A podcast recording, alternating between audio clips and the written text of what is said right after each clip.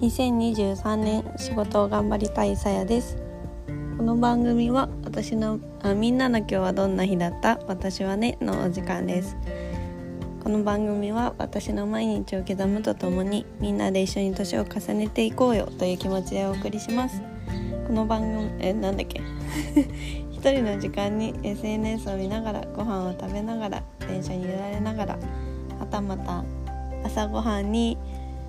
ヨーグルトバナナを食べながら何かしながら一呼吸つけるような時間を一緒に過ごしていきましょう。ということではいあの全然関係ない話なんですけれどもあの私ね朝ごはんにね急に何の話して思うかもしれないけど朝ごはんにいつももう本当に多分1年ぐらいはずっと多分これなんですけどあのオートミールにヨーグルトと蜂蜜をかけて混ぜて食べるっていうのが基本的に毎朝の毎日の朝ごはんなんですよ。でプラスアルファであのちょっとお腹が空いてるなとか朝運動した日とかはバナナを加えて食べるっていう自分的ルールがあります。そうそれでね何が何を話したいかっていうとあのアマチュアに来てあのシェアハウスを始めたじゃないですか。じゃないですかとかって初めて言ったかなわかんないんだけど始めたんですよ。でそれでね初めてねあの私がグループ LINE にちょっと一言入れましてそれがねあのバナナがなかった事件っていうのが あってあのそうちょっとお腹空いてた日にバナナ食べ今日入れようと思ったのにあれ？バナナがない私のバナナがないぞと思ってあの LINE グループ LINE に入れました。そんなことがありました。最近のどうでもいい緊急報告でした。はい。そうですね。でねあのまあそれはさておきあの今日はねあの本を読んだ感想とあのまあそうですね。本当は最近の近況報告もしたいんだけど一旦本の話しようかなとも思います。そう。プラスアルファでなんか私の目線で思ったことだったり最近の実体験まあ多分タイトルでつけてるかなって思うんですけどこれをもとにコピーを取るっていう仕事にどういう意味があるのかっていうのをその逆算で考えた時にな何があるのっていうのをあの討論会ですね。一人討論会をしようかなと思います。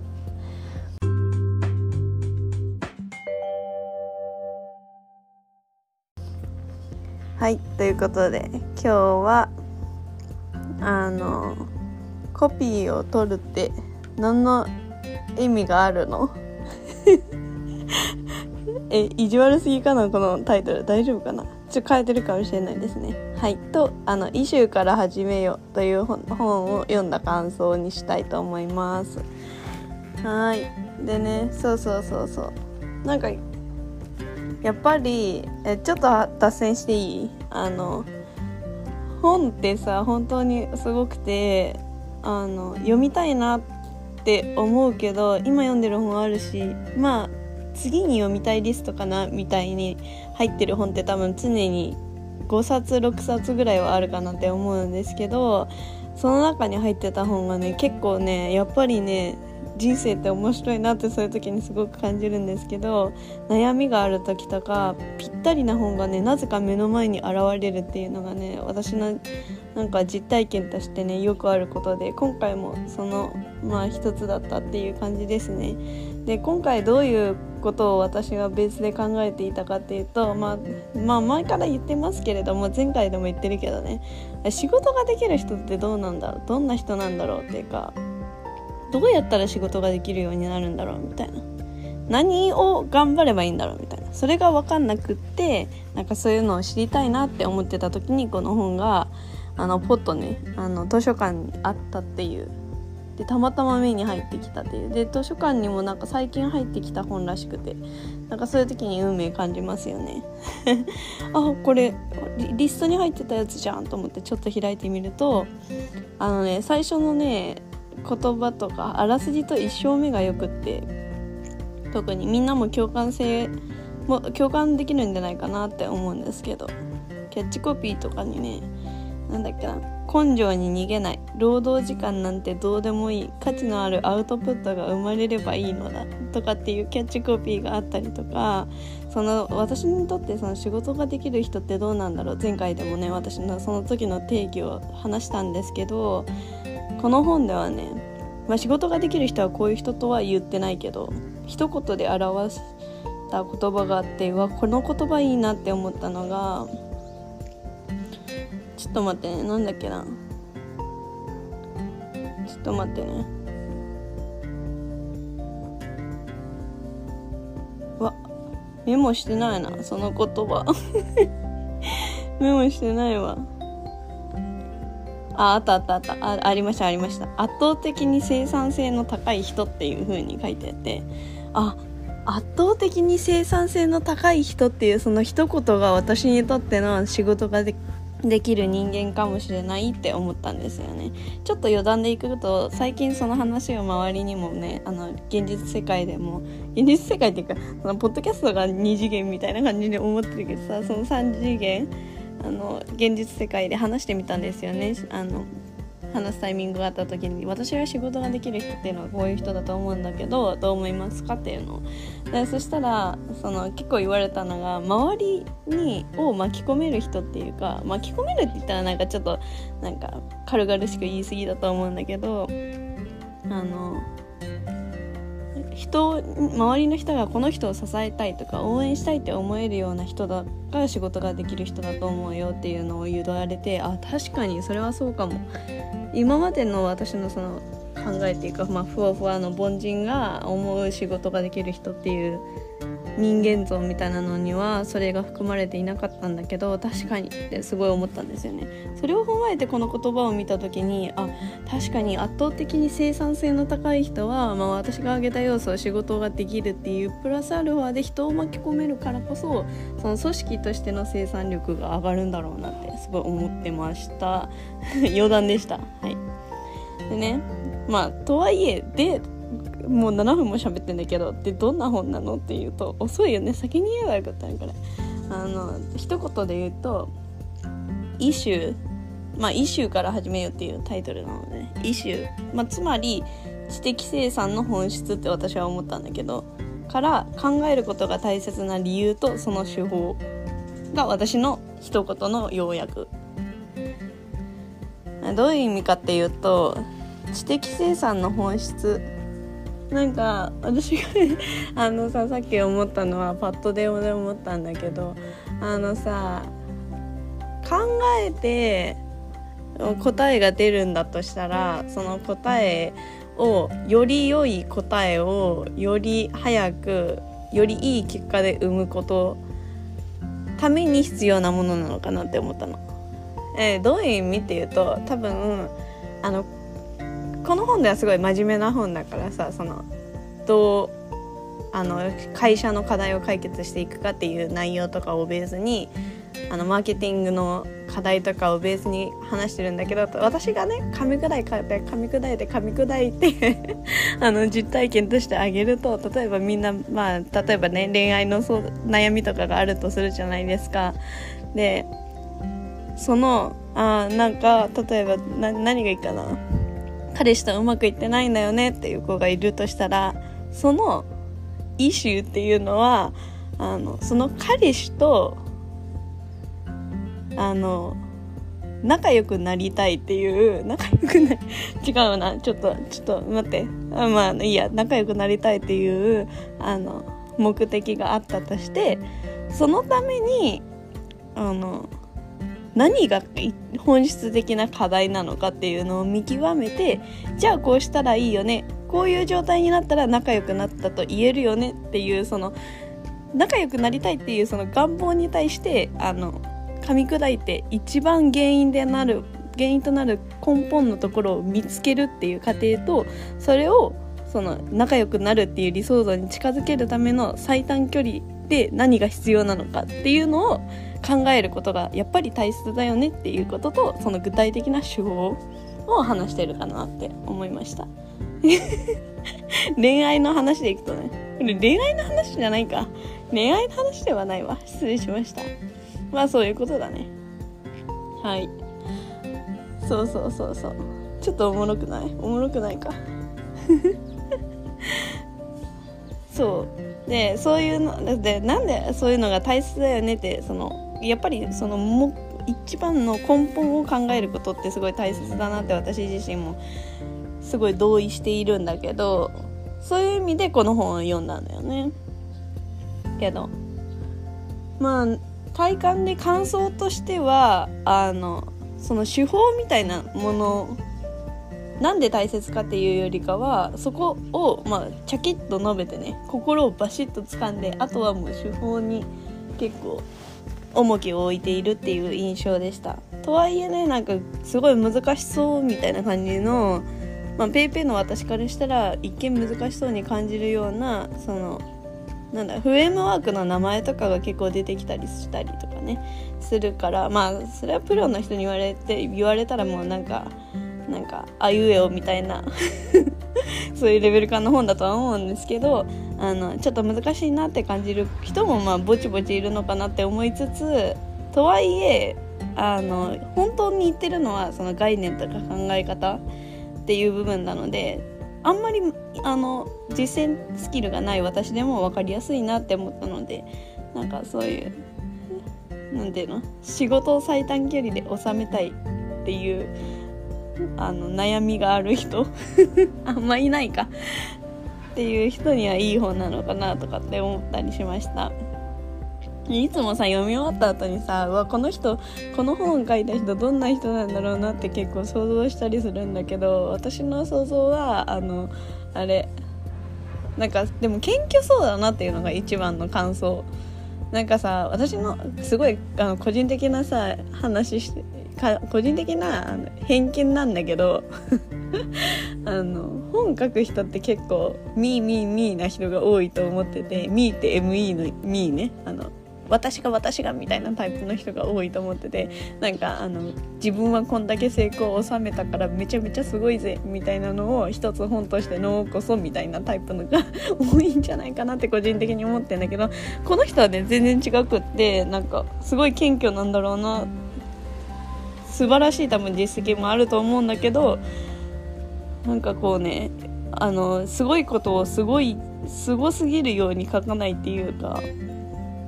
なんか事実ベースで淡々とね述べてるところにとか言葉選びとかでねやっぱりその節々にきっとすごい人なんだろうなとかって思いながら想像しながら読んでました。そうそうそう。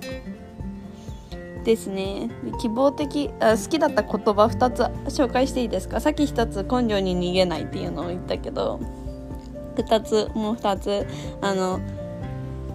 希望的観測1つ目が希望的観測っていう言葉なんだけどうわこれだわって思ったの。これ見た時うわこれだ。でえ何がこれかっていうとなんかすごい私ってさあの自分の話なんだけど まあ、ポッドキャストが自分の話しかしない チャンネルなんだけど、まあいいんだけど、それは。あの、私さ、あの、まあ前もタスク管理の、あの、まあそれ結構解決してとはいえまだねそのなんだろうなこの作業こんぐらいかかるだろうなってまあ最初に計画立てるじゃないですか作業する前に。でそれが実行できるかなっていうのもあるし、まあ、それを踏まえてじゃあ1日こんぐらいできるなっていうのを立てたりするんだけどそれがねやっぱりね概算すぎるっていうかまだまだ精度が低いなってすごい感じててそういうれがなんなんかすごい甘いなって思ってるんですよ。それを一言で表すと希望的観測なんですよね。まあこれだわと思って。こうこれくらいでできたらいいなっていうなんか今まで私が10回やってきたうちの一番良かった結果をもう今日も生み出せると希望を抱いてしまっているところ。でそれをもとにあの推定してしまっているところがあのまさに希望的観測っていうかっていう風に感じました。本当の意味は違うかもしれないけど私はうわこれぴったりじゃんと思って感動しました、ね、もう一つ。好きだった言葉のもう一つ。あのこれはなんかこれからまあまあ2023年あと半年あると思うんですけど半年もないか？2 6あ半年か。え半年もないじゃん。4ヶ月だ。4ヶ月？4ヶ月なんだ。4ヶ月でねまあちょっとだけでも、まあ、ある程度のなんか何かしら数字として結果に出したいなっていうのはすごい思っててそれでちょっと励みになる言葉っていう感じのところが あのまとめのセクションにあってそれを読みますね。人から読むえ読み読みますね。っていうか人一文ね。人から褒められることではなく生み出した結果そのものが自分を支え励ましてくれるという言葉があのいいなと私は個人的に思いました。加えてねなんかその後にもねまあ23分続いてたんだけど内容的にはそのまああくまでも求めるのは生み出し生み出される結果。でその結果が出たからまあその何て言うの？副産物として何かが変化して何かがいい方向に変化してその変化したものに誰かが喜ぶっていう。わかる？その先の先なんでまあ私が個人としてできることっていうのはまず結果を生み結果を生み出すっていうただそれだけにフォーカスすればいいんだとあの改めて思いました。はい。なので心これをねちょっとあの刻みながら仕事に取り掛かりたいなとかって思いましたね。はい。もうここまでで16分は話しているんですけれどもここからあの今回の議題サクッとね3分ぐらい喋ろう。もう3分であの話したいと思います。あの背景としてはあの先日友達がね「ねえねえコピーを取るってどういう意味?」ってシェアハウスの子が聞いてきたんですよ。えなんでその質問聞いてんのってまず思うじゃん。えどどういう意味だと思う？って聞いて。えコピーを取るってさ紙を持ってってコピーして持って帰ってくるっていうことだよね？って。え私もそうだと思うよって。ななんで？って聞いたらあのなんか話してた時にその子が誰かと話してた時にわかんない常識的なポジションの人なのか私はあんま聞いてないのでわかんないけどあのコピーを取るのがいい経験だったっていうひたすらにコピーを取るのがいい経験だったという話す人が、まあ、この世に存在していたらしくてあのコピーを取るってコピーするってことだよねって改めて確認してきたわけですよ友達が。あーコピーを取るってすごいいい経験になるんだなと思って私はなんかよくわかんないなって正直一言で あの率直に感想を言うとね思ったわけですよ。コピーを取るのがいい経験にひたすらにコピーを取るのがいい経験になったっていうのはどどういう意味っていうのが全く分かんなくってでその今回その本を読んでさ「イシュー」っていう本質を見つけてその最短ルートをあのまあ、進む方法みたいな本なわけですよね。で、まあ、最初のあのキャッチコピーで「根性は根性に逃げない」労働時間なんてどうでもいい。価値のあるアウトプットが生まれればいいのだっていうキャッチコピーからすると結構真逆にある行為なんではないかと私はすごく思いまして。あの その本のねイシュその本質的な課題を解決することに意味があるという主張に賛同する私からするとそのコピーをひたすらに取るっていう行動がどどういう意味があるんだろうっていうのがすごい疑問に思いましてあのそういう討論会。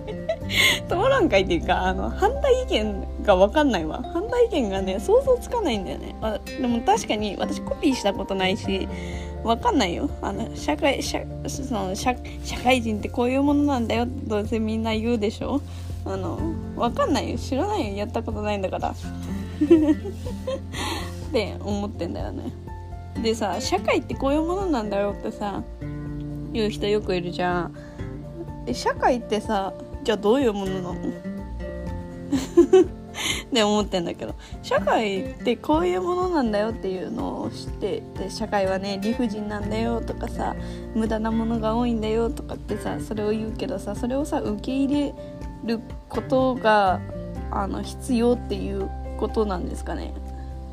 なのかなっていう想像をしていました。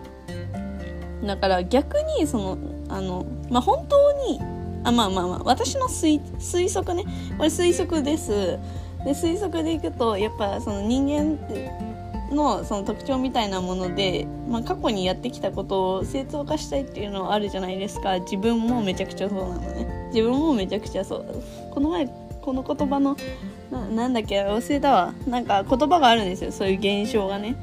でそれだと思うんですよね。なんか諦自分が持ってるものとかやってきたことに異常に価値を感じてしまって手放すのが難しくなるっていうね。あの否定するのが難しいっていう自分をっていう話ですよね。あそういう意味なのかなっていうのも思ったんですよね。だから社会人経験として、まあ、2年間ひたすらにコピーを取り続けた人がいましたと。そしたらさやっぱその2年ってさ他の人がさどんだけ無駄だよ無駄じゃんとかって何の意味があるのと思ってとかってさすごいわーわーわーわー言われたとしてもでも自分がやってきたっていう事実は変わらないからまあそこからきっとその経験が今ここにつながってるんだろうなって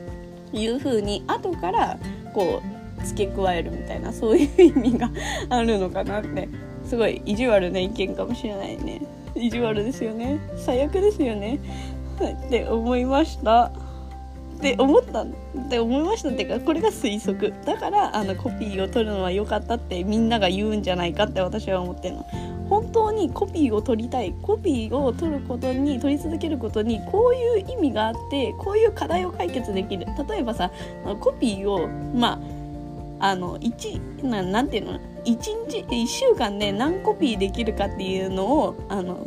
いかに効率よくできるかみたいな。それで仕事ができるその仕事の仕方みたいなものを学べるとか。